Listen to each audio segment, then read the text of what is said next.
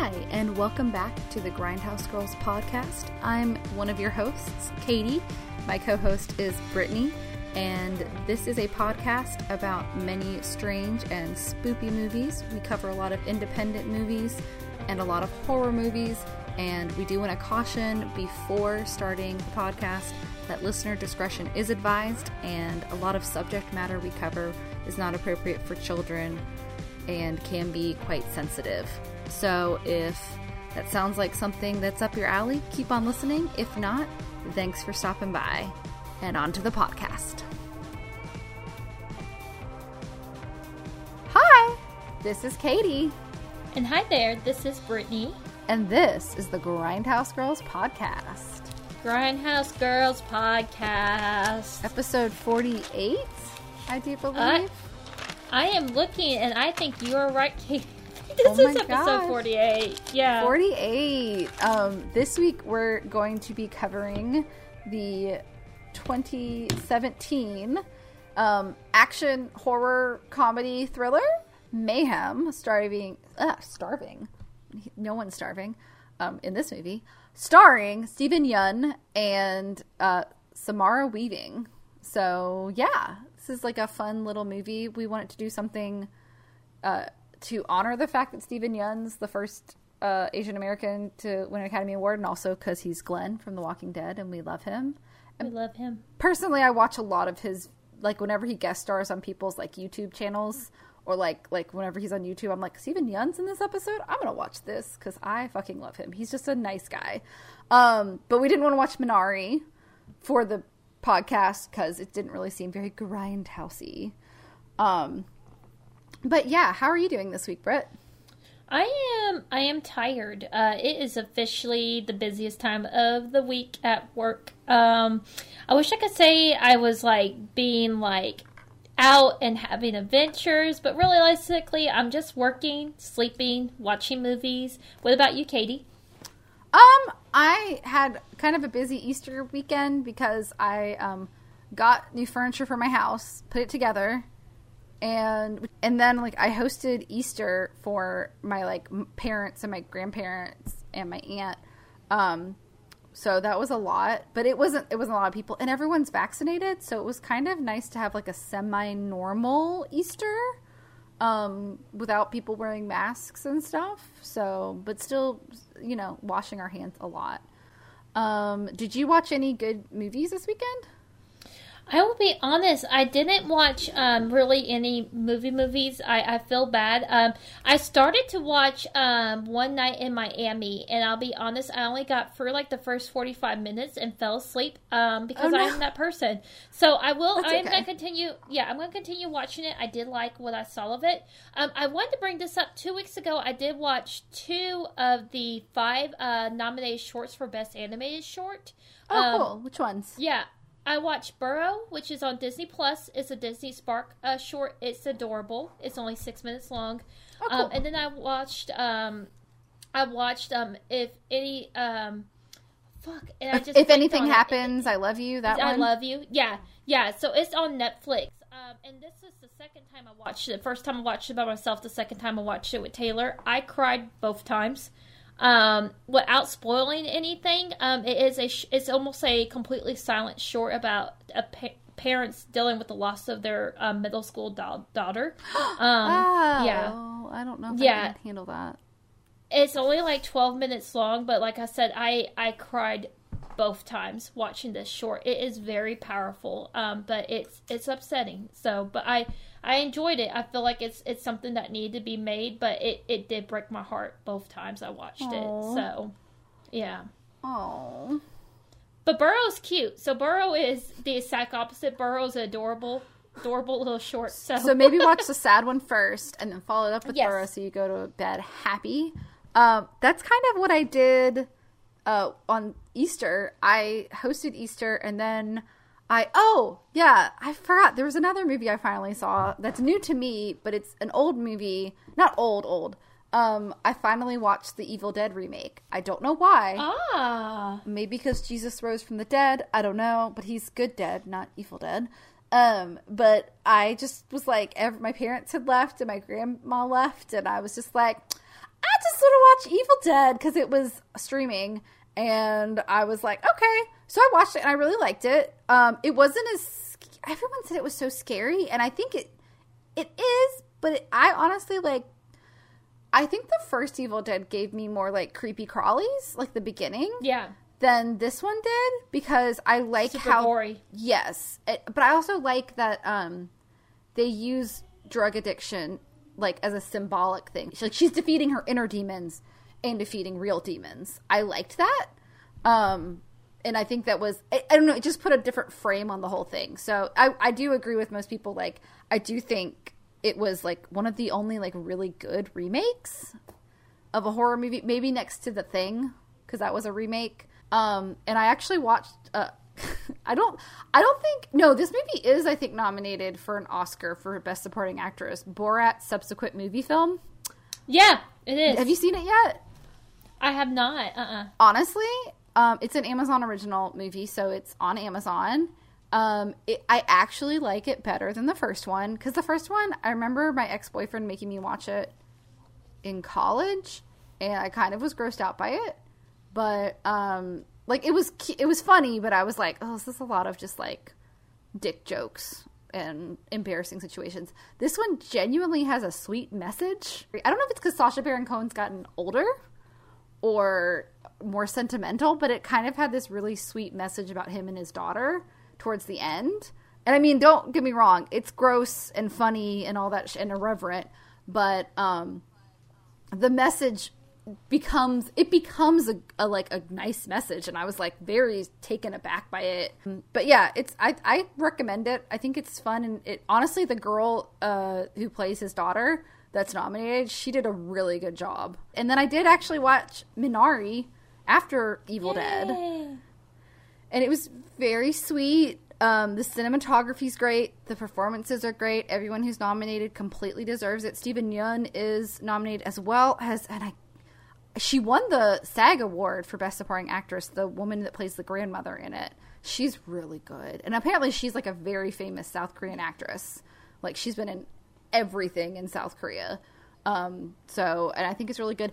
Um, but it's really cute. Um, it's very safe for the family. It's kind of a slice of life. So it definitely wouldn't have been Grindhouse Girls appropriate, but it is good, and I think it's probably I think it's probably going to win Best Picture. I think because it's very I, I haven't seen Nomadland yet. That's the other one that Yeah. I think people are talking about. Um, but I think it's a lot safer than Pretty Young, a Pretty Young Woman, Promising Young Woman. Um, Yeah. And then just to round it off, I watched Midsommar this weekend That's, Again? That's so funny. because I love it.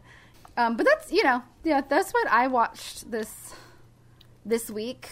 Some cool ones, some new ones, some old ones, um, and then of course I think we both watched um, this week's movie Mayhem. Of course. I was about to say, did you want to go over any, any? Oh, did you want to go over any housekeeping? I didn't have any housekeeping this time. Do you have housekeeping? Uh, very basic housekeeping. Um, I mentioned the movie Mary and Mask, uh, Max, and I said I said incorrectly. Max has autism. He actually has Asperger's syndrome, which of course is a form of autism. It's on the spectrum, but it's different. Um, it has different characteristics. I did want to clarify that. I also forgot in Mary and Max that the girl Mary is played by Toni Collette, which I thought was a really cool thing to mention because we I love think Toni Collette here. I think I may have had to cut that part out though. no, 'cause it was no part of- worries. and It was part of a really long discussion we had, and our episode this week was like a, an hour and forty minutes, and it was like two Oh, hours worries. and forty minutes. But oh, okay, no Mary problem. and Mac, very, very Max, Mary and Max, right? Yes.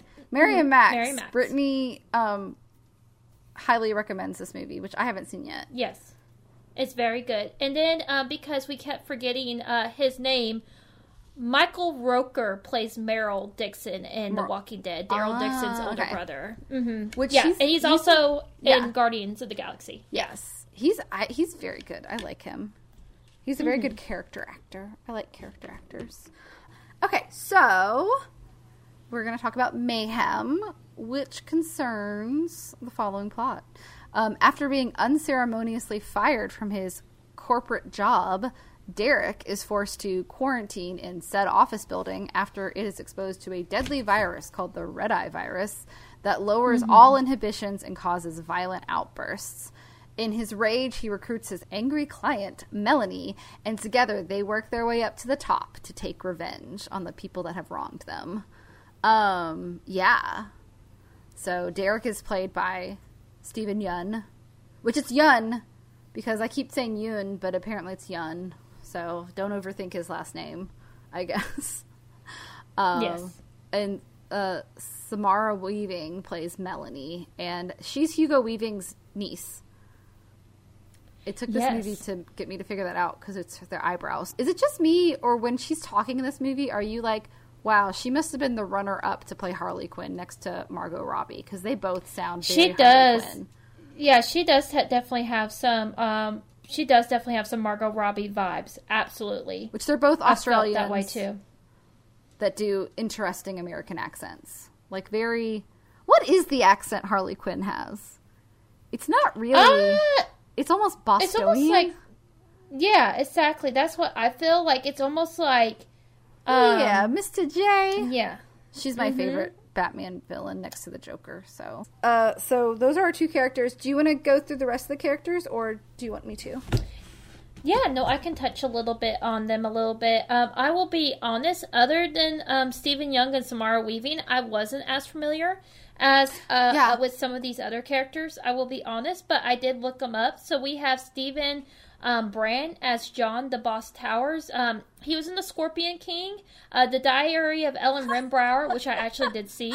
Um, he was Scorpion Alexander Anderson in the Hellsing anime series too. So it turns out he's done a lot of voiceover work, which I Oh. thought was pretty cool. Yeah. Um, That's interesting. Also, and I'll get into this more when we say complaints. The only thing I didn't like about him was because you can tell that he's he's I think Scottish or British, and his accent would change in this movie, and I was a little bit like distracted. I was like, is he supposed to have an accent or not? I don't know. Because honestly, when you have like an evil boss, there's nothing creepier than a scary British man. I can agree with that. Yeah, absolutely. Yeah. but um, but then we also have Caroline uh, Chikezie. I hope I'm pronouncing her last name right. Or Chikezie. Um, as Kara, the Siren? Pal. Um, she was Sasha, Sasha Williams and As If. She played Elaine Hardy in Footballers' Wives. Um, so those were her two main credits. Yeah. That's an interesting show, by the way. It's like a Really? soap opera about it's a British soap opera about footballers' wives. And there's like I've only seen I've seen like half of the first season because I think it used to be on Hulu a long time ago. And I watched it and it's apparently a big thing in um in Britain. Like it's a it's a huge show. It's like Desperate Housewives. Yeah, it's like a it's like Grey's Anatomy kind of thing where it's like dramedy. I wouldn't say it's like award winning, but it's it's pretty big to be on Footballers' Wives. I do believe. So No, that's awesome, and I, I wasn't familiar with it. Also, I, that's that's cool to hear from you. Um, we do have Kerry Fox as Irene, and I did not. What? How do we pronounce Irene's last name? Smythe, Smythe, Smythe. Okay. Smythe, Yes. Okay. like Yeah, Smith, but she with was- like an I in the middle. Smythe. Okay, awesome. Uh, she was in an Angel at My Table. Um, I actually did know her a little bit. I recognized that face, and she was Yeah. in Bright Star. Yeah, she was in Bright Star as Mrs. Brawne. Um, so Fanny Brawne's mom in the um, movie Bright Star, which is of course about John Keats, um, which I love that movie. And she was Um, in so Shallow that's what- Grave, which is like an older Ah. horror movie with with Ewan McGregor, which I've always wanted to watch. It's about friends who like they have this like sketchy roommate and he dies suddenly and they find like a bunch of money um from the friend and so they to keep the money they like have to cut up their roommate's body and bury it in a shallow grave and then it's like how the money is tearing them all apart Oh, that's Yeah. awesome! I didn't know, and yeah, and I like a lot of Danny Boyle stuff too. so and it was in cool. 100 scariest movie moments for the part where they're dismembering the corpse so oh yeah she's Ah. like the lead in that so chris eccleston is the other guy shit Ah. which who is the ninth doctor the the doctor in the first new series of doctor who is chris eccleston um Okay. Um, we do have Dallas Roberts as Lester the Reaper McGill. Um, so he was uh, Milton Mamet in the third season of AMC's The Walking Dead, which I thought was cool. So I was like, okay, we got two uh, uh, Walking Dead. who is that character because i know i've seen that Uh, season, he's like the remember. governor's right hand. He's like one of the Oh. governor's right hand man. Yeah. So was a good yeah. So he he's yeah he's just with the governor's story arc. So of course he was only in that one season. He um I think he died in the exact same episode as spoiler alert uh Andrea did. So you remember Oh, how okay. Andrea at the tiered? Yeah, Andrea I think kills him before she's infected, but it's around that same timeline. So yeah, I want to say that's what happened. It's been a while since I watched the third season. Yeah. Um, but I kind of yeah, just but, stopped um, watching. Yeah, I think we we had that conversation a little bit about when Glenn bit the dust. That's uh, what a lot of people. I did. um, I think that did but he- stay in last episode a little bit. Yeah. you know, because we keep talking about Walking Dead. Yeah, it's a very easy show to talk about. Uh, I think people forget about how massive of a phenomenon it was. Um, and I think the only other person I wrote down was the person that plays Ewan, which is a very like Yeah, British name, um, whose name is Mark Frost, who's a British actor. I got really excited for a second. I was like, "Is it Mark Frost from um, Twin Peaks?" And I was like, "Oh no, he's much too young to be Mark Frost from Twin Peaks." Um, but he was in Poldark, um, which is like a mini series, and he did a lot of British mini series. Not a ton of like big movies, but I actually really liked his performance in this. I did too. I felt he was a really likable character. Yeah, he doesn't have a. Oh, Coronation Street. He's on right now, and I've heard that. I've heard of that show, and I haven't watched it yet. I like to watch a lot of British television shows. Um, yeah, but that's really the only characters we really need to talk about it. Um, Yeah. Steven Yeun, obviously, we've talked about him. Glenn from The Walking Dead. He's plays the dad in Minari, and he um, is nominated right now for the Academy Award. Maybe he'll win. Keeping my fingers crossed. But Chadwick Boseman's been sweeping. He also won the SAG, Yeah. so which is fine. Again, I think I think Steven Yeun. Maybe this will be kind of a breakout for him to like be taken as like a serious actor because I think people have, but I think Mayhem is one of those movies like it's one of his first like leads because he was Yeah. always a supporting character until this movie. Until Yeah. I can't think of another movie where he was a lead. Like he's been he was in Okja before this, which is a, a Bong Joon Ho Oh. movie, which is very cute. Um, it's, I think it's cute. Like there's a lot of really sad graphic parts because like all Bong Joon Ho movies, like it's never one genre completely. It's always like it's part family, like fairy tale about an animal, but then it's also like a moral tale about like how we treat animals in the food industry. But then it's also like a humanity thing and like family, and it's very like there's parts that are very disturbing in that movie because of how they treat the animals. Have you seen it yet, Brittany? I haven't, but I, I I've, I've heard about this one. it's it's good. I had a hard time getting through some of the scenes, and I'm a big animal lover, but you're you get you're even more involved when it comes to animals. Like I can hold it together sometimes, but I I feel like it might be real rough for you. So Yeah. tread carefully. But it's not a real animal, so it's a it's a computer generated one. Um, and I mean the message is good. It's more of like a Fern Gully message, like stop hurting nature kind of thing. But it's not super. It's a little preachy. Um, Yeah. But anyways, uh, he was a supporting character in that, um, which is cool, and was also again in The Walking Dead as a supporting character. But I think Glenn became everyone's like. I mean, I'm sorry. I love Andrew Lincoln, but I was way more into Glenn as a character than I was Yeah. Rick. Rick's fine, except for the coral, coral, Coral. coral. Um, but like Rick got, Rick got very repetitive after a while. He was just like, oh, he's depressed, and something bad happened again. Now he's okay. Um, and Samara Weaving has done a lot of stuff. Um, most recently, she did a series of horror movies called like The Babysitter. Yep. And she was in she's a supporting role in Three Billboards Outside Ebbing, Missouri, which I can't I think she's like the friend of a friend. I it. thought she was the daughter. No, somebody else is the daughter. And she was in Ready or Not, which I saw last year Yes. and it's awesome. Like she's great I love that. movie. It's a great She is really, really great. She has really good comedic timing in that movie. I think that's one of my favorite things about Mm-hmm. Yes. that. I will say this. Uh, spoiler alert! I thought she was enjoyable in this movie, but I thought Ready or Not was definitely a better chance to shine. Oh yeah, like this movie, and again, I think this was right before um that movie because Yeah. Ready or Not came out in 2019. Yes, so I do think that this movie was like this for her and Stephen Yeun was kind of like a jumping off point for being leads because both of them Yeah. did a lot of supporting roles, and this is like a smaller movie, and it's been streaming on Shudder. Um, and it did like it it went pretty much it did get released in cinemas and at cons but it was more of a um like an independent movie. Like it was it's a 2.5 million dollar budget. Yeah. that's nothing in movie talk like at all which it doesn't even show me how much movie it made in the box office on wikipedia. So um also it was filmed in serbia.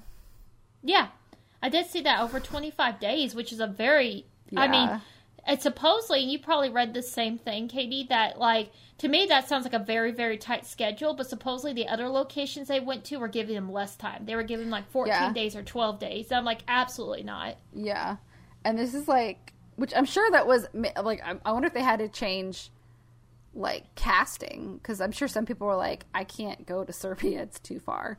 Um, but um, also it has a really good score of 85 on Rotten Tomatoes. You probably saw this too. I was laughing because they said Bear McCreary, Bear McCreary was originally going to compose the score for this movie, and I was like hysterically laughing because Bear McCreary does Outlander's uh, music. Oh, it's hilarious. So I was like, "Oh, okay, that bear is what's going to do this movie." I'm kind of curious to see what kind of musical score it would have had if he had done it, though. Yeah, I think the music was good. It didn't stand out, but it Yeah. served its purpose. Like it, it definitely went along with it. I was getting a lot of like Shaun of the Dead, Edgar Wright kind of not I, I wouldn't say it's as precision as Edgar Wright movies are, but there was a lot of like um there's a lot of narration from Derek's character, but it kind of leads into what's actually happening. Like, uh, it's interesting. Like, um, and there's a lot of like music. Like, there's action scenes where it's just like action music. Kind of reminds me of Hot Fuzz, but Hot Fuzz is like Yeah. a satire of police action movies. So, I don't know. I don't think this is really satirizing anything as much as it's kind of taking a comedic thriller vibe. Um, and Edgar Wright's just satirized a lot of that. And um, yeah, I love Edgar Wright. He's probably one of my favorite directors. Also, I just realized because I posted this on the Instagram, but uh, if you guys watched Grindhouse, which it was the I think the 10 year anniversary of it coming out, maybe longer. I think it was the 10th anniversary of it coming out yesterday, April 6th. And Edgar Wright, there's a bunch of teaser trailers. He directed one of my favorite teaser trailers from it, which I hadn't watched the teaser trailer in probably five years. Don't, where it's like, if you're thinking of opening this door, don't. If you're thinking of going into this haunted house, don't. And there's all these bizarre fi- films. If you've seen Edgar Wright's movies, you'll recognize a bunch of actors like Nick Frost plays the baby in the Don't thing, and I'm pretty sure I saw Simon Pegg, but he wasn't as obvious. But the woman that plays the woman who plays Juliet in the terrible Romeo and Juliet play in Hot Fuzz is in it in one part, and I was like, oh, "It's the terrible Juliet, love me, love me," and I was very excited. I love Hot Fuzz; it's one of my favorite movies. But back to the movie. Sorry. So I, I see a lot of Edgar Wright influence in this movie, as well as uh, I would say a little bit of Walking Dead because there's some gross out horror in this movie. Like it's very bloody and like there's a lot of really gross, like almost Evil Dead like gross out horror in this movie. Um, but it's pretty fun. I Yeah. would say it's definitely not like there. There's an overlapping theme of like, you know, when you work at a soulless corporate job in corporate America, how it can kind of suck your soul out and how it can drive you to you know the pressure of that kind of a job can overwhelm people and make them act out in violent manners um, but then there's also i think brittany you were saying like it's kind of weird because it's about a virus and they're quarantining people to let the Yep. virus dissipate Exactly. And I think that's, um, with that being said, are we ready to dive into the nitty gritty and uh, get into some spoilers? Yes, I would say definitely time for spoilers. Uh, I would probably say uh, recommend for a casual watch. Yeah, absolutely. Oh, I wouldn't say pay money to watch this movie, but it, it's on Shudder No. right now, and I'm pretty sure it's been on Shudder for a while. So I have a feeling like Shudder probably helped. I didn't see this, but I have a feeling like maybe they produced it or or helped out. Um, by the way, just real quick, it was directed by Joe Lynch. Um, before we get into the plot, which um, he's done two episodes of the Creepshow TV series, which I is on my list to watch. Apparently, season two is about to come up, which I've heard really good things about. Um, he directed Wrong Turn Two, which is like a, mm, mm, a slasher, mm, kind of not a great, but mm, eh, movie. And then he directed this movie that I've heard of and never seen, but mostly because it's about LARPing, and Peter Dinklage is in it. Um, before Game of Thrones, um, Knights of Badassum, Badassdom, and the thing that stood out to me most about him was his bio on IMDb, and it's Joe Lynch as a filmmaker, or at least that's what he keeps telling people that. Born in Long Island and dealing with life in LA, Lynch has creatively worked in various medias, including feature films, TV, music videos, commercials, short films, podcasts, and more. I was like, oh, okay, how very honest. And then it was written by Matthias or Matthias Caruso, who's written a lot of short films, but I didn't see any other like feature length films or television or anything. But I couldn't find any interviews about like, was this based on like when you worked a corporate job? Were are these characters based on people that you worked with? Like, I didn't get, I couldn't find any good interviews. I kept getting interviews of the Mayhem lead singer of the Norwegian band Mayhem um, who the movie Lords of Chaos is based on, which I've heard is really good. I don't have a lot of background on this movie, but I guess that means we can just get into spoilers, right? Woohoo. Yeah, I would agree with that. So yeah, and I felt the same way that there wasn't a lot of. I usually like to read articles um, detailing the movies that we watch, whether it's just like written interviews with the director. Um, I also didn't really see anything about that. I saw a lot Yeah. of people giving reviews about the movie, but nothing with the cast and crew really detailing anything about the movie. Um, so yeah, but uh, let's get into spoilers. Uh, once again, we are discussing Mayhem. Mayhem is currently on Shudder. Uh, give it a watch. It's fun to watch with a group of people. It's a very casual watch. Not a lot of deep diving into this one. Um, so in three, two, one, we are officially in spoilers. Woo! Um, Woo. so we, start out. Um, I, I don't know if this reminded you of this, but um, it kind of reminded me of the beginning of Zombieland, where um, Steven Yeun's character, David, uh, David, Derek, Derek is like talking about the virus, and it's called ID7, which I was like, oh, COVID 19 flashbacks. Um, ID7, and he's like, there's this virus, and they haven't gotten a vaccine for it yet, but basically, it it's kind of like a fantasy virus honestly. It lowers your inhibitions and your turns off like your control function in your brain when you're infected and so people are reacting impulsively and there's no rational thought. So basically like if you're horny you'll have sex in front of people.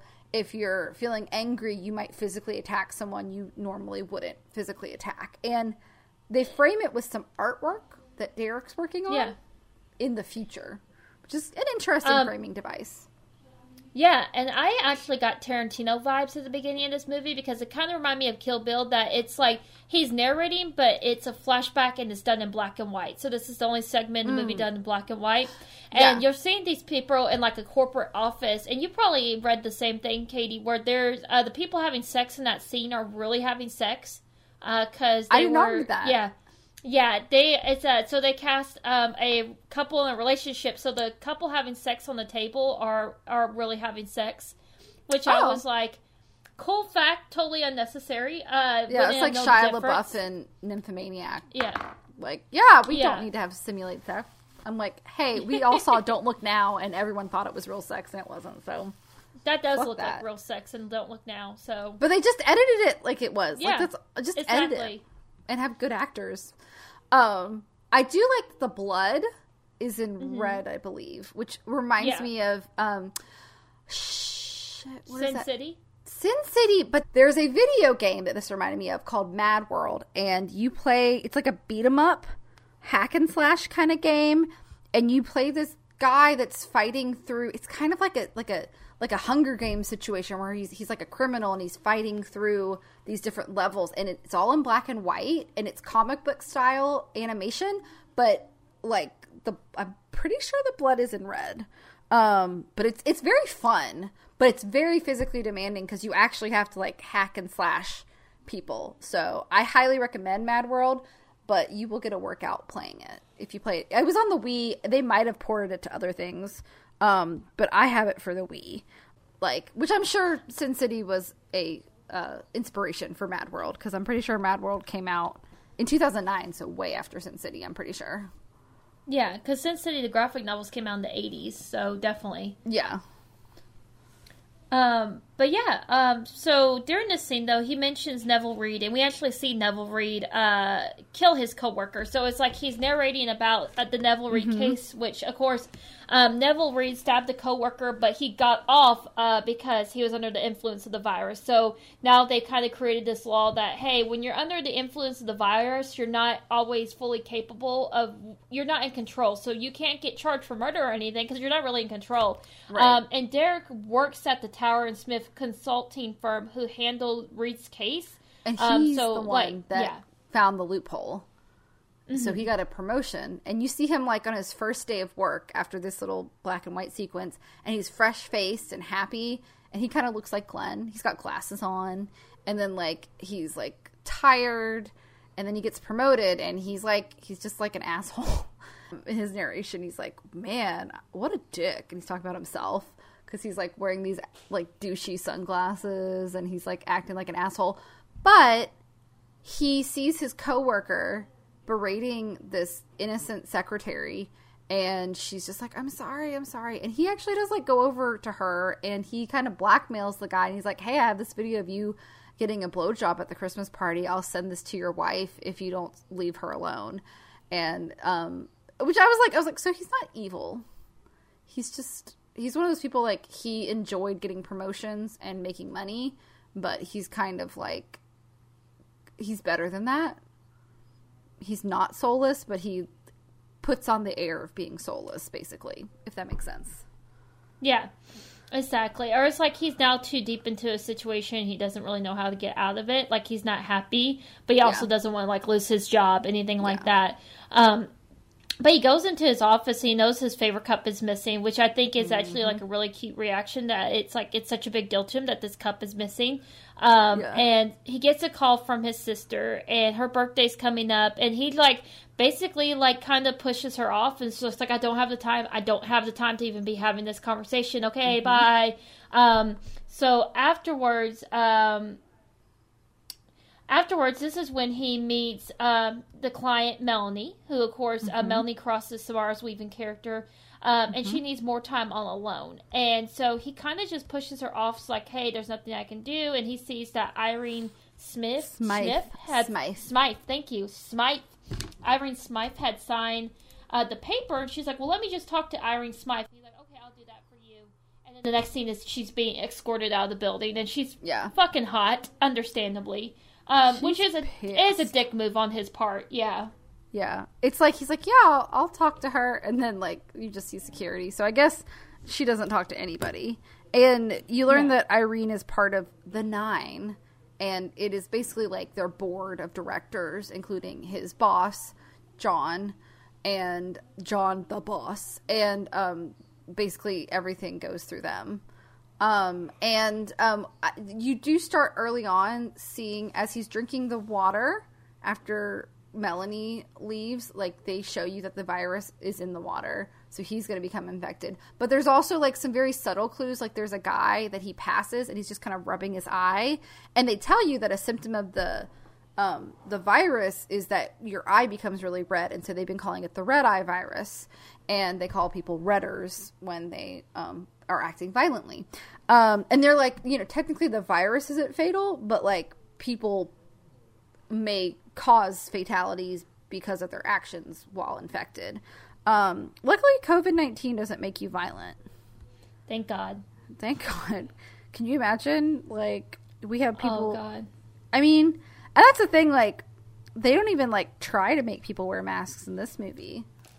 Like, you would think like at this point if it was so common and if it was Yeah. spread by like aerosol, people would be wearing masks and stuff.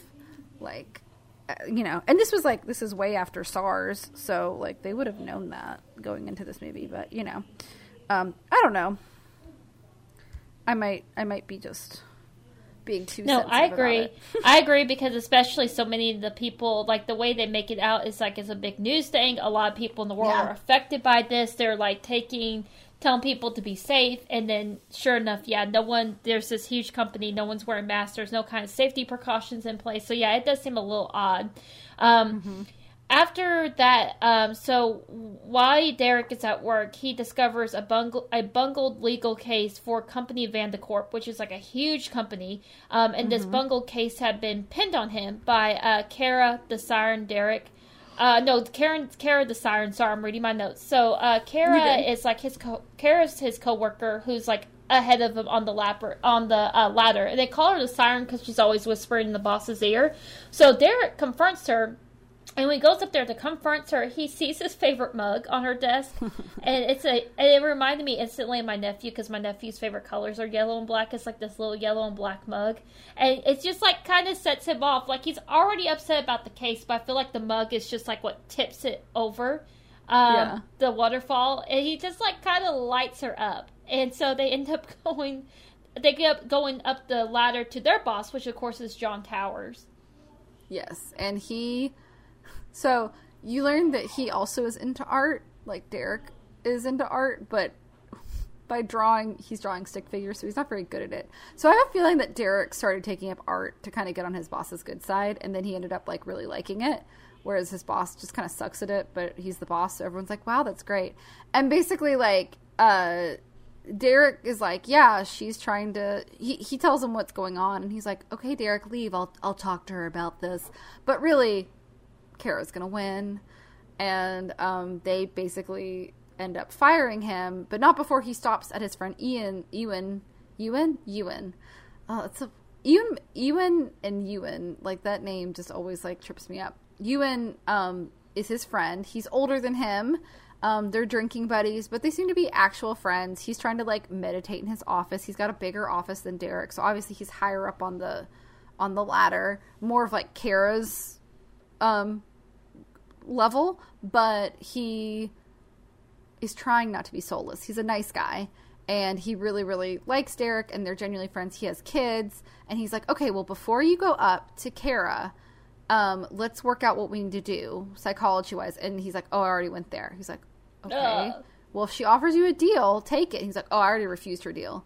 And he's just like, "Oh my god." Cuz he's just the reason that he's made it this far is because he's played by the rules even though he didn't like playing by the rules. Um, and Derek is like done playing by the rules. And I, I do wonder if maybe the virus is already starting to take hold of him, which is why he's acting a little more rash than he normally would. Yeah. Um, and that's the thing, like, no one really knows they're infected yet, but like people are just slowly starting to show signs. And um, there's a the HR uh, director.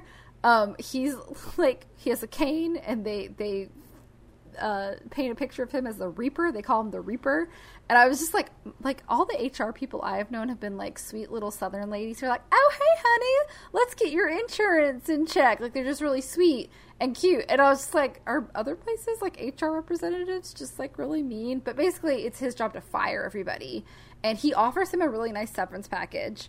And Derek's like, no, I'm not going to quit. I want to talk to the nine. But instead of being able to talk to the nine, um, he's sent to the basement where he finds Melanie. And he finds out at the same time they start getting quarantined. And Melanie, because she was so. They were kicking her out of the building when they got quarantined. So they're both stuck in the basement.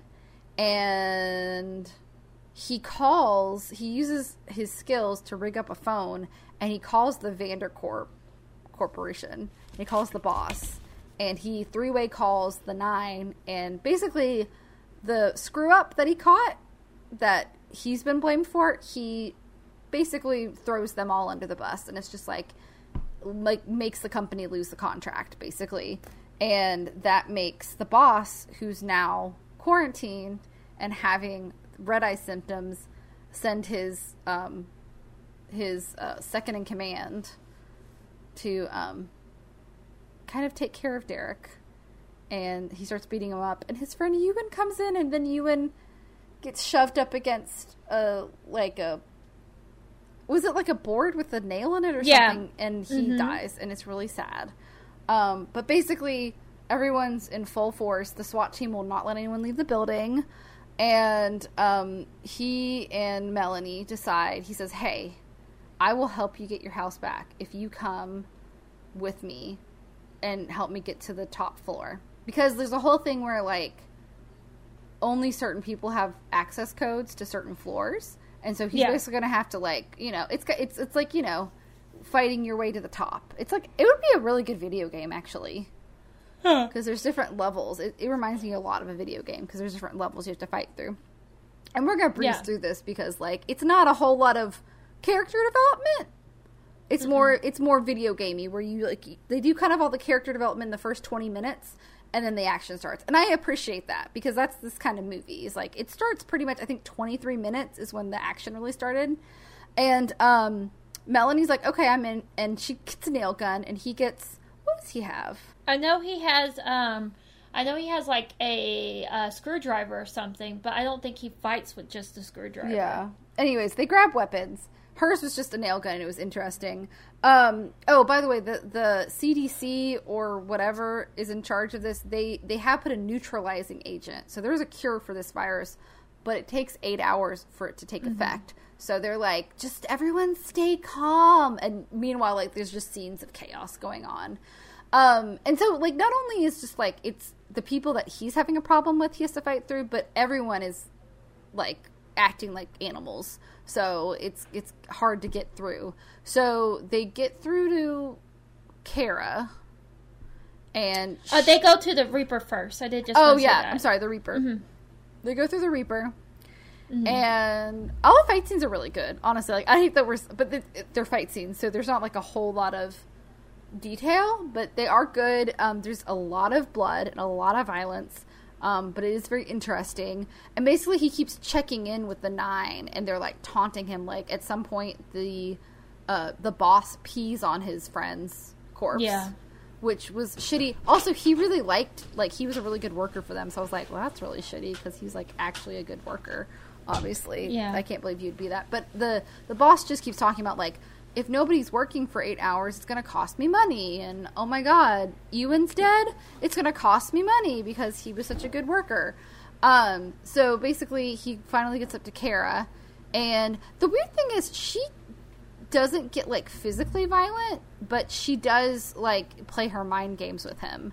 And then her secretary double crosses her and fucks up the um, card key that she was going to offer him. And because they, they knew that Kara was going to betray the nine. And then I think at this point, do they have to go to Ray the IT guy at this point? Yeah, they do. So yeah, because Who's Meg, played by uh, the Meg, director? her, yeah, uh, what? He's played by the director, by the way. Oh, I didn't know that. Yeah, Yeah. no, that's a really cool thing. I didn't know that. So yeah, Meg, uh, Meg, which is, uh, which is Kara's assistant, kills Yeah. her, and so they're like, okay, we're gonna go down to the ID department because the card's messed up. They need to find a new way to get to the top floor at this point. Right. And Yeah. only the IT guy will be able to go through. And then he's kind of like angry, but he's a nicer person. And so he is like, Oh, you're going to Irene Smythe? Okay. I'll help you get to there. So they get to Irene Smythe. And she also, like, he's like, Honestly, I think she's nicer with the virus. Um, but she's like a cold, calculating bitch. And they just want her to sign the paper for Melanie's house. And she refuses. And she um, really doesn't like Melanie, and they kind of get into an altercation. Oh, there also was a really good fight scene when they get to Kara. Before they get to Kara, like she has everyone else like fight, and it's a really good bloody fight scene. Um, Yeah. and Irene Smythe basically. Um, oh, also at sometime in between this, because you know your inhibitions are lowered. Uh, Melanie and Derek hook up, and they have Yeah. like a very funny, kind of a comical sex scene Like it's Yeah. it's, like it's like obviously they're like they probably wouldn't be having sex as fast if it wasn't for the virus. But they're like, and I think Derek Oh. afterwards is like, let's get married or something. Like, you ready to get married? Oh no, he, he's like, let's let's get a dog. Like he says Yeah. something like, let's get a dog. Um, I It's thought cute. that sex scene was funny because they're fully clothed the entire time, and I Yeah. was like, eh, that's not how it works. No, So- I mean, she was wearing a dress. yeah, but his his whole pants are still covering his ass. So I'm like, is this a like? I wonder if Steven Yeun has a no nudity clause after this Maybe. scene because I'm like, his pants was covering his ass, which Maybe I don't think Glenn was ever naked. yeah, Although he was Which naked on. Conan O'Brien once, but they blurred it out because they went to a Korean spa together. So I don't think he has a nudity issue. Because like he literally is he went to a Korean spa with Conan in LA and you have to be naked at that particular spa. And there's like a Yeah. really funny scene where they take the ropes off and they're just naked like the whole episode almost. And they blurred everything, but I don't think it's I think it's maybe they didn't want to have to worry about it. Like he might have more of a like I don't do sex scenes naked because I think Yeah. like being nude is one thing. Have like simulating sex naked with another actor could be really difficult professionally. Like fair don't know. enough, fair Yeah. enough. I, I mean, I'm not going to disagree with that, but I just thought it was interesting that I mean, we knew a sex scene was coming because they already said that like the virus kills Right. any inhibitions, but at the same time, I was like, they're fully clothed, and I just don't buy fully clothed sex scenes myself. Maybe it's because of the um the real sex in the first scene that maybe they couldn't get away with another like naked sex scene. Maybe with the censors, they were like, "Oh, we'll give you an X an NC seventeen rating if." Mm. Because this movie's not. It's very gory, but it's not like. And they do curse a lot, but it doesn't seem disturbing, even though it's supposed to Yeah. be disturbing. But it's more because it's more comedic. You know, it's more like video. It seems like video game violence, even though it's very gory.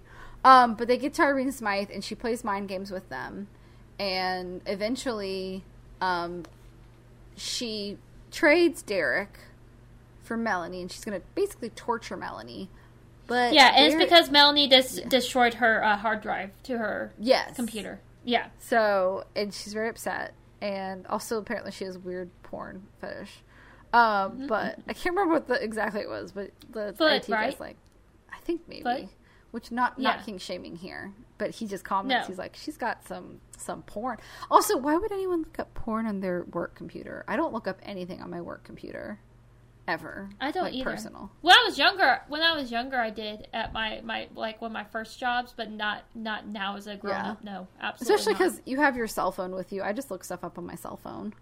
Frankly. exactly. like you know anyways so um i don't know why i'm saying that because when i used to work at the school library people would watch porn on our library computers and i was like what the fuck and then we'd have viruses and then we'd be like why is there a virus oh because someone was jacking off in the library i guess um not on my watch but i would come into work and someone would be like oh turn that computer off because they have to come fix it because there's a porn virus on there. I was like, great.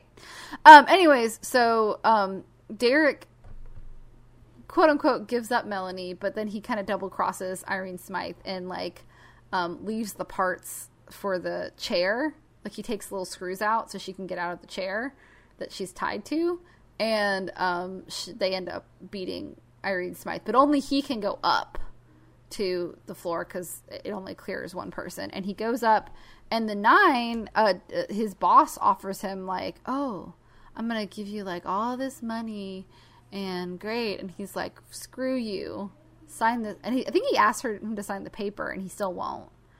Um, He's like, "But I'll give you a job," and so he ends up like having to fight everybody. And mostly the boss. And the funny thing is, like, none of his coworkers really want to fight for him because they're all like, I'd rather see you fall. And eventually, like, he ends up throwing him off the side and he falls.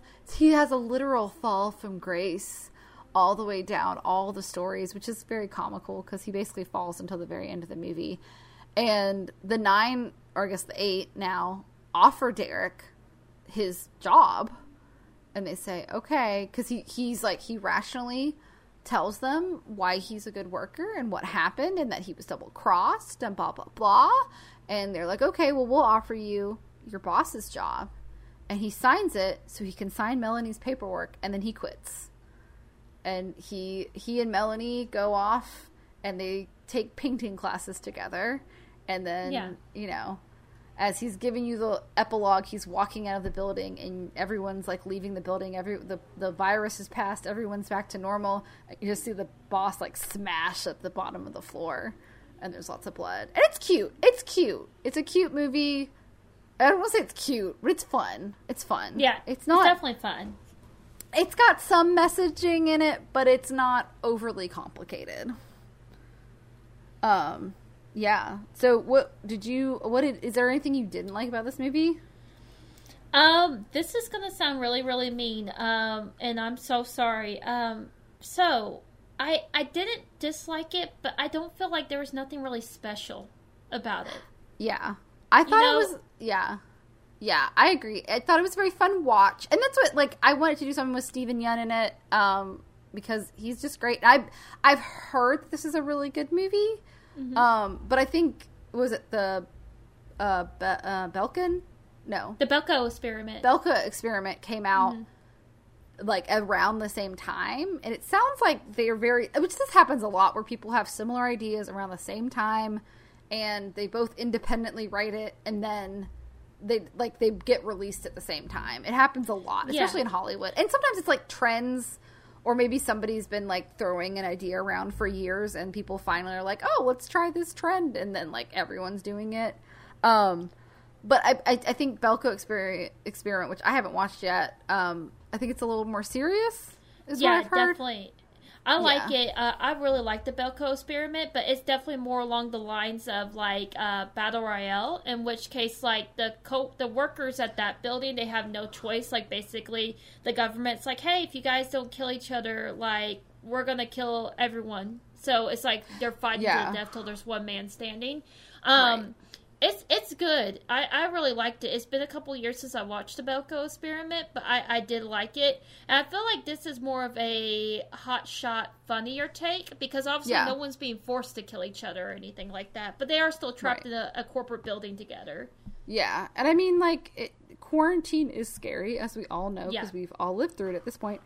Um, the fact that people are spying on you and you're trapped with people like you don't want to be with, like, yeah, that that is kind of scary, but it's more fun. It's more fun. I think it's living out a fantasy that a lot of people have if they work in corporate America and they just like they're being they're having their soul sucked out of them. I don't really feel that way at my job, but other people do. I get it. Um, especially if you work in a really big corporation. Like if you've ever seen Mr. Robot season it's either season 2 or season 3. Elliot starts a job at Ecor and Ecorp um, or Evil Corp. And um, there's a whole montage of him like going to work and he's taking his antidepressants and he's got like this big smiley face head on him. Like obviously not for, in real life but like it's like the the face changes to like sad eventually because he's just like it's too much monotony and stuff like that. So i, I think Yeah. it's like a living out a fantasy that people have which is why i was curious if the guy that wrote it maybe worked in corporate america and maybe he based characters on people he worked with but i couldn't find any research on that um i think it was a little too like overly trying to be cool in parts um, not a lot, um, but there was some parts where I was just like, it was a little like, okay, it's a little much, but okay.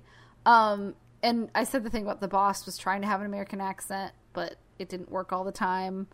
Um, and sometimes the art, I liked the framing, but a couple times, like literally, Derek was saying something, and then they flashed to art that was illustrating the exact same point, and I was kind of like, either verbally say it or like visually say it. Like we don't always need both at the same time. And I think this movie would do a really good job of visually storytelling like how the virus was spreading. Like there was a really good sequence where they were like showing people like rubbing their face and drinking water and like rubbing their eye and coughing.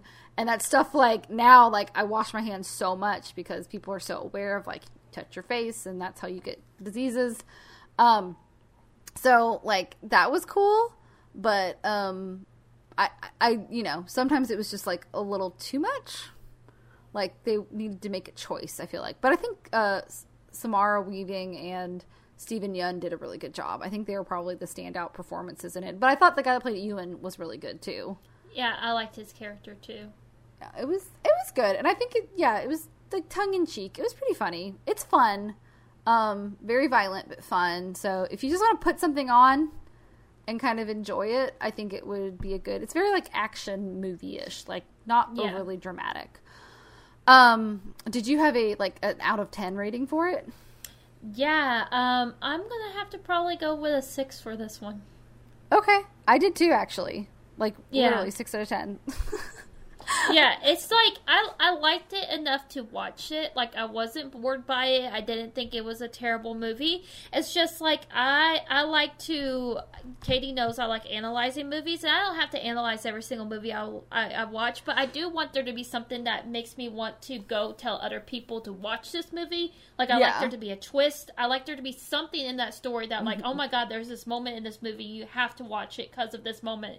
I didn't feel that way about this movie. yeah, this movie was kind of like I was like, it was cute. I'm glad I watched it, and I think it was nice. Like I'm, like I like I love really depressing movies with layers. Obviously, I watched Midsommar during my mini vacation.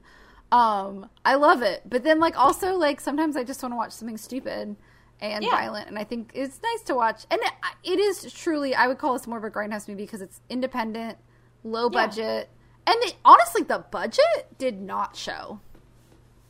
Yeah, I would agree with that. Like it, it actually looked really, really good. Um, like I didn't know how low the budget was until we were recording, so because I hadn't honestly looked it up. Um, but yeah, there wasn't a lot of like background to this movie, which I like knowing like about like what director. Like literally last night, I started watching Bong Joon Ho's um, oh, Academy Award acceptance speeches, and like a bunch of like of him like um, there's a video I haven't watched yet because I was like, that's not relevant to the movie this week, so I don't need to waste my time staying up late watching it. But he's um, interviewing the director for Minari, um, and I haven't watched that yet. But I was like, I love Bong Joon Ho, and like last year, like Parasite is such a good movie, and there's so many layers to it, and like uh, Promising Young Woman. Bless you, Brett. Thank you. Sorry. Bless you again. Allergies are crazy in Alabama right now. Yes. I have been like, I've had a sore throat every afternoon from like my allergies. It sucks. Um, but um, like that movie like has so many layers and like there's so much to unpack. And Promising a Young Woman was like the same thing. Yeah. I would say Minari doesn't have so much to unpack, but it is a very well made. Uh, interesting movie, and I highly recommend it. I don't want to sell it short. It's really good, and it's very like inspirational, but it's not too like sugarcoating things. There's a lot of like family drama and like marriage drama that's very honest and real. And I really, I think the performances are really great, especially Steven Yeun and the woman that plays his wife. Which I'm sorry, I just did, I wasn't familiar with the other actors, so I don't, I didn't since we weren't reviewing it, I didn't look up their names, and I'm so sorry. But Yeah. most of them have been nominated, um, so I think they did a really good job. But um, anyways, but you know, this one doesn't have a lot to unpack, but it's interesting. I think it's worth a watch. Um, but it is more of like a I'm gonna watch this with friends or like on an afternoon kind of like. I feel like if cable TV was still a thing, this would come on TNT censored, Yeah. like Kill Bill. yep. I agree with that. That's how I watched Kill Bill for the first time. It was either on Spike TV or TNT, and my dad and my brother were watching it. And I was like, "Oh, there's a girl in this one," and I thought the bride was so fucking cool. And then I became obsessed with Kill Bill, and that's how I started watching Quentin Tarantino movies. Was definitely Kill Ah. Bill. I Yeah. saw Kill Bill Volume 1 when I was 13 years old. My dad rented it, and I absolutely fell in love with it. And I still claim Kill Bill's Yeah. one of my favorite movies. So, I was it's probably about the same age because when it started coming Yeah. on TV was when it was in reruns. So I was probably like thirteen or fourteen, and you know, Spike TV was like a man's like channel. Like it was like men's shows. It was very like you know testosterone fueled, and so like I didn't expect to like a movie that was on it, and then I was like, oh, this is like the bride is badass, and Gogo. I love Gogo too, and also Gogo Lucy. Liu is in it, and like I over love Charlie's Angels. I love the old like it's not old old, but like the remake of Charlie's Angels. Like it's Yeah. It's a stupid movie, but it's the best kind of stupid movie. It's very much like this movie where like it's just fun and but the music's a lot better in Charlie's Angels. That yeah, soundtrack is I did love the music. Yeah. and Sam Rockwell's in it and huh, I love him. I love this and Crispin Glover. Also, Yes. oh, somebody reminded me of Crispin Glover in this movie, and I wrote it down, and then I left my notes somewhere. Was Uh, I it the think it Reaper was- himself? I think it was the Reaper. He reminded me of Crispin Yeah. Glover in Charlie's Angels. Um, like, yeah, he was just kind of weird and creepy, and he had a cane. yes. He didn't sniff anyone's hair, though. Thank God. Thank God. Crispin Glover is a weird man. Um, did you have a Grindhouse Girls rating for this? I did. I actually rated it in for Nels and no inhibitions. Oh, that's cool. I had two. I had rated R for Revenging Red Eyed Rioters. It's a mouthful. And rated H for Hostile Work Environment, which is the tagline of the movie. I, I do like the rated H for hostile work environment. Which one do you like better? I think the H. Okay. So we'll do rated H. Which it literally is the tagline for the movie, so it wasn't the most original, but it works. Um, a marketing team probably spent many years coming up with that. Um, so that means it's time for Brit's pick of the week. Woo! And there's actually we I already know this. Um, so I don't know if Katie uh, left it in a few. Uh, it would have been a few um, episodes back that I was actually bitching about wanting to watch this movie, and it Yes. was taken off Amazon Prime to rent because I was like, Because we've been we've we've had it on the list since last fall when we Yeah. heard about it. I think. Yeah, I think we have. We've had it on the list for a while, and then Katie actually brought it up that it was on Showtime uh, last weekend, and I had no idea because I was just waiting for it to come back on Prime so I could rent it instead of buying it for fifteen dollars. Um, and so I'm glad Katie mentioned it was on Showtime. Um, prepare yourselves. Uh, just based on the synopsis, we are tuning into possibly another depressing one. Um, I'm excited next week, though. Yeah, I am too. Uh, but the movie of the week next week is going to be Relic. So Yes. And I'm double checking. Yes, it is not not the 1997 Relic. Relic 2021. It is now streaming on Showtime. It stars Emily Mortimer, Robyn Nevin, and Bella Heathcote. Um, and it it seems to be talking about uh, familial relationships and like dementia, which is terrifying if you've ever lost a parent or grandparent to dementia. It's fucking terrifying and I hate it. Um, but uh, it's also a horror movie. So it seems Yeah. more psychological horror, but I've heard good things. But it just came on streaming, like, I think literally last week. Because I think I was looking at for Promising Young Woman when it came up. So um, it hasn't been out long, so I haven't heard a ton of reviews about it, actually. So I'm kind of excited. Um, I hope it. too. I hope it lives up because I feel like this movie's either going to be amazing or it's going to be like The Lodge, where it has potential and then it kind of burns out. Because the only like that's why I'm like, ooh, I don't know, but I'm excited. So I'm excited about it. Me too. This is a movie we've. It was like promising young woman. We've both been like, we need to do this movie. We need to do this movie. So hopefully um, we luck out. Um, Yes. Hopefully it's not too depressing either. Like we don't want to get in. Well, I'll just watch Groundhog Day afterwards then, because Groundhog Day is also really depressing at some point. Like there's the whole, the whole sequence where he just keeps killing himself. And Yeah. then, honestly, that part is sad, but then the part where like the homeless man dies and like he has to like just accept the fact that the, this is his last day on Earth, and there's nothing you can do. Like when he's giving Yeah. him CPR in the alleyway, I just like. I mean, I think I saw that movie when I was like nine or ten. Because my mom's like, it's a Bill Murray movie. The kids watch Ghostbusters. They can watch this. And most of Groundhog Day is real, like, cute and funny. And you don't really get the adult jokes until you're older. Um, and then, then there's a groundhog driving. But then there's a whole part where there's like an older, an old man, and he just keeps dying. And like Bill Murray's just trying to save him, and it's futile because this is just his path in life and it's Yeah. like but i mean at the same time it's like he did give him like a good last day several times um, Yeah. and also that movie's bittersweet because it's the reason harold ramis and bill murray stopped talking for years because harold ramis i want to say harold ramis had a more comedic bent and bill murray had a more philosophical bent but i feel like it makes more sense that Harold Ramis was more philosophical than Bill Murray. But Bill Murray was also going through a really painful divorce at the time, and I think he was kind of like acting like a diva because he yeah. was just going through a really hard time. So it, you know, they did make up before Harold Ramis died. But for many years, I was like, I love Groundhog Day, but also I wish we'd had a Ghostbusters 3 with Harold Ramis in it before he died. And we probably would have if it weren't for him and Bill Murray fighting. But th- they, they buried the hatchet eventually. So, sorry. I just, I don't know. Ghostbusters is one of, is one of those movies that is just such a part of my childhood. And Groundhog Day became that as well. Like, it, it definitely, like, rounded me as a person.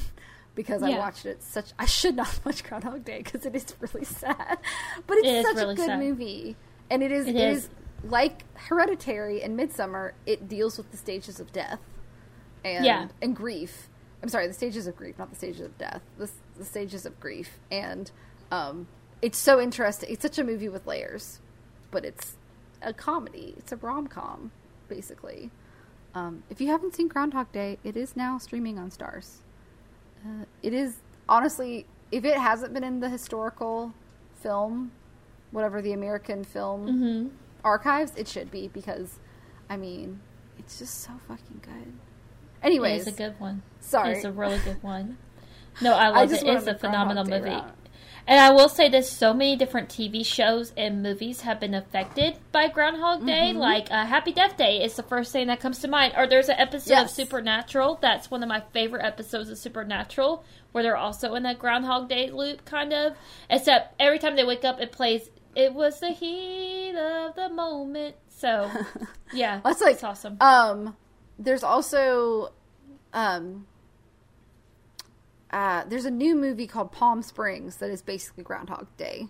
That okay. I, I heard mixed reviews. Like I heard a lot of like the general public was like, "Oh, it was really funny." It stars Andy Samberg and I maybe Alison Brie, maybe not. I can't remember who the girl is, but it's a man. It's it's two people are stuck in a time loop in oh. Palm Springs. Oh, you and, know other show? Um, fuck Russian Doll. Yes, which I still haven't seen yet. It's but so I heard good. it's amazing. Yeah.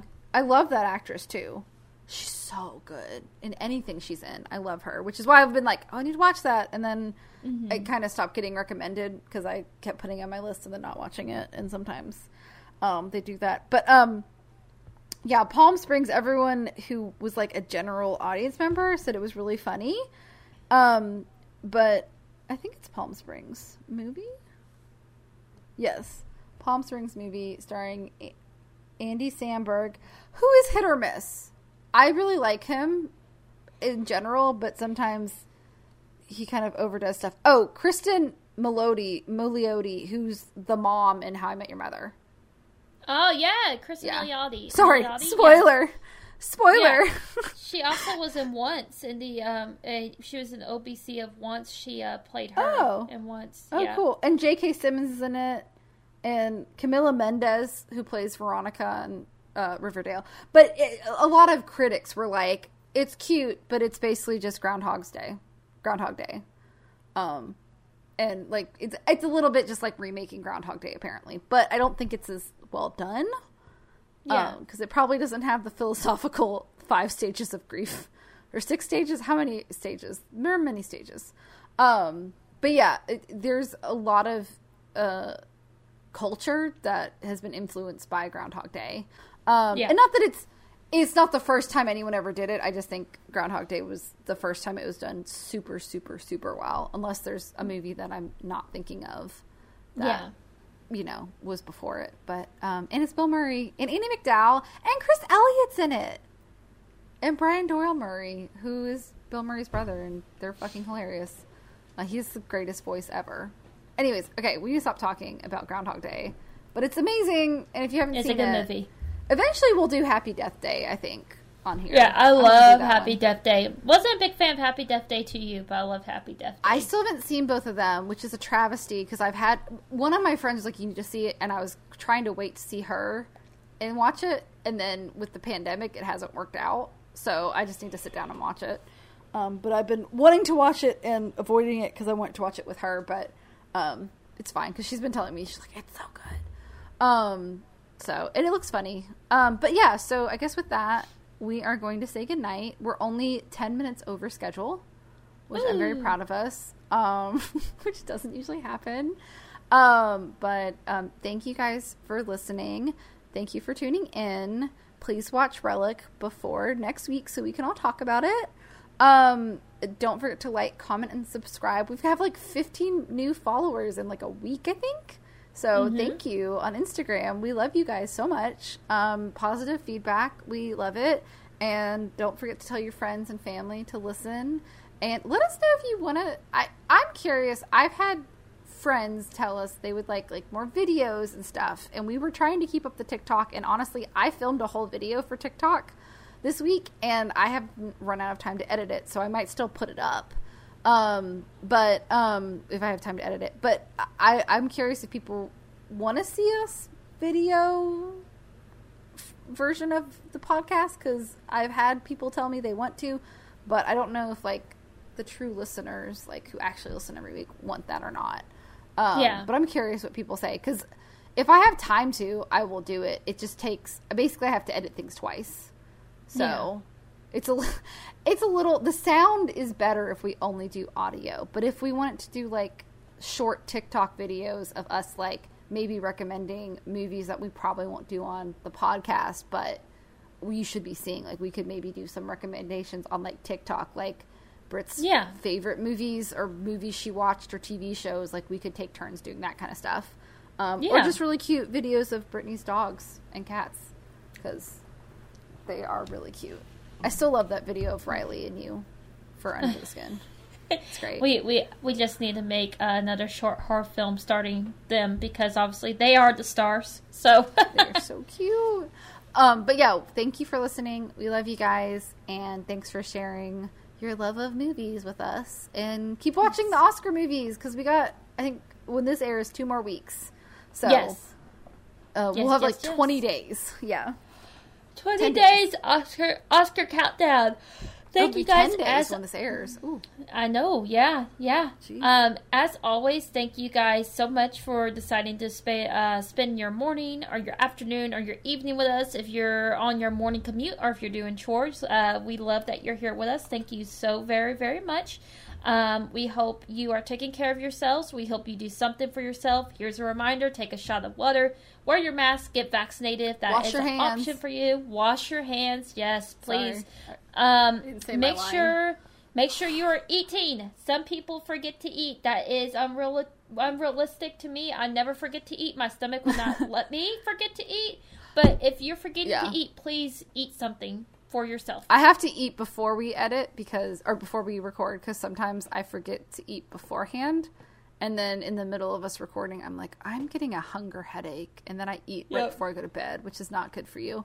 Um, so I made myself eat dinner an, like 30 minutes before we started recording. So Yes. you can do it too. That's the way to do it. Yes. Um, we we believe in you guys. Um, so thank you again so Yes. much for joining us today. Thank you for believing in us, and we believe Thank in you. you. If you were Yes. Tinkerbell, I would clap my hands because I believe. I'm sorry, did everyone else watch that version of Peter Pan? The play yes. or the audience? Yes. I'm sorry. I was really that was my first play I ever saw. My first like Broadway Aw. theater league play. And I cried at intermission because they hadn't gotten to Neverland yet, and I was upset.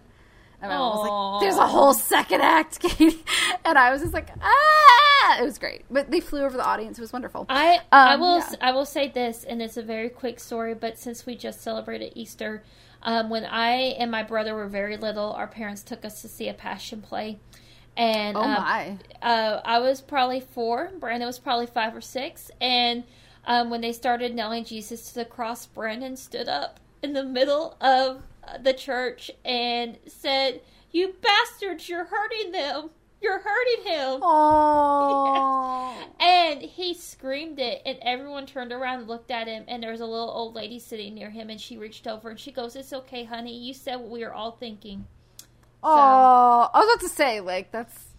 I feel like both appropriate and inappropriate because he's a kid. You know, like But you then know. afterwards, they were like, "Jesus wants to meet you," and he hid because he was so scared.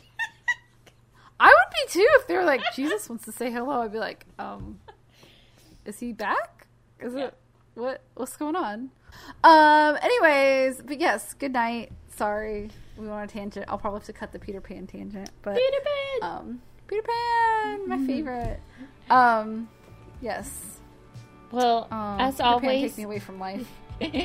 as always, guys, we we uh we do appreciate you again, and please join us next time. Uh, same spoopy time, same spoopy channel. Absolutely. Stay spoopy, y'all. Stay spoopy, y'all. We'll see you later. Good night, Brittany. Night, Katie. Night, everybody. Bye, guys. Love you guys. Bye. Good night. Good evening. Good day. Bye.